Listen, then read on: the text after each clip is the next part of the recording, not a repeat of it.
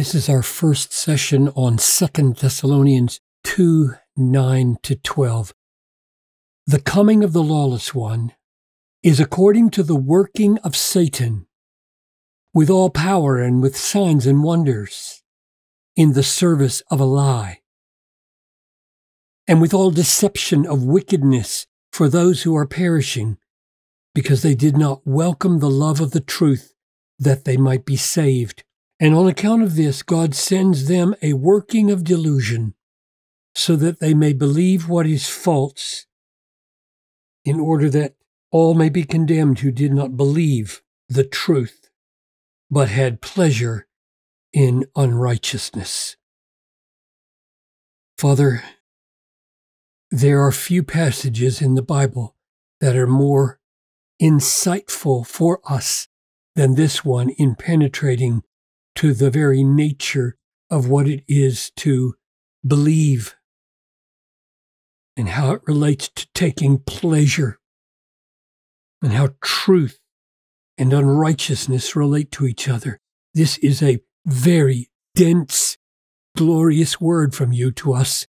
And I ask that in the sessions we take to do it, you would open our hearts and our minds to it in Jesus' name. Amen. We pointed out last time that Paul is rewinding, as it were, his tape and starting over the coming of the lawless one. Well, in the preceding verse, he's dead, right? And then the lawless one will be revealed, whom the Lord Jesus will kill with the breath of his mouth and bring to nothing by the appearance of his coming. So this is over. He's over. Now, what is Paul doing here? The coming of the lawless one is this way. And here's what I think he's doing. Remember, as the chapter began, the problem was that the church was being quickly shaken from their mind and alarmed by some false prophet or spirit, some spoken word, some letter that pretended to be from Paul, to the effect that the day of the Lord had already come. And Paul's answer to that was no, no, no. It hasn't come. Let no one deceive you in any way, for that day will not come unless, and then two things. The rebellion comes first, and the man of lawlessness is revealed. Now, I think verses six through eight, or I could you could say four through eight, really describes this right here: the man of lawlessness coming, and then he's dead here. And Paul goes back and picks up this. So he has accounted for now and explained something of the coming of the man of lawlessness until he's dead. And now he's going to explain what he means by the rebellion comes first. And the dynamics of this rebellion, or another word for it is mystery of lawlessness, here in verse 7, the dynamics of that is opened here in these verses. So that's why I think he's going back and starting over again. The coming of the lawless one is this way. So it's not careless. He has two things to do, namely, to account for the man of lawlessness coming or being revealed, and then, secondly, which we take up now, the rebellion, the apostasy, the falling away, the deception, the mystery of lawlessness that prepares the way for the man of lawlessness.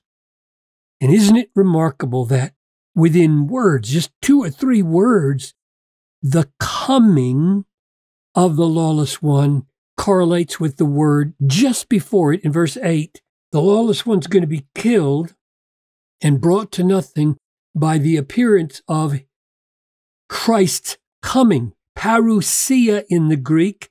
And the very next phrase is, and the parousia, same phrase, of the lawless one comes this way. So I pointed out before that the revelation that day will not come unless the rebellion comes first and the man of lawlessness is revealed. And then in the next set of verses, he is revealed in his time.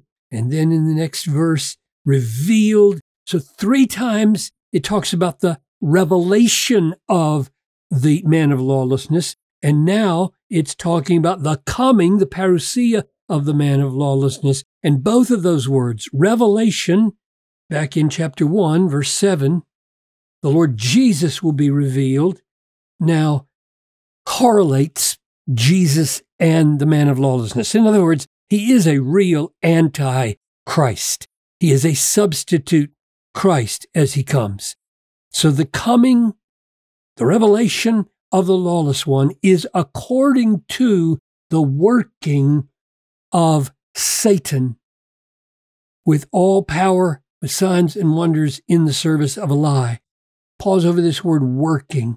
The coming of the lawless one accords with, is in sync with the working of Satan. That word working here correlates with the working of the mystery of lawlessness.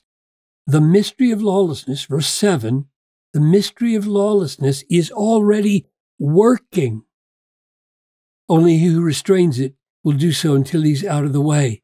And now we see that the mystery of lawlessness, which I think he's unpacking in these verses, starts by saying that the lawless one comes in accord with the working of Satan. And then it occurs again here on account of this unbelief and failure to love the truth.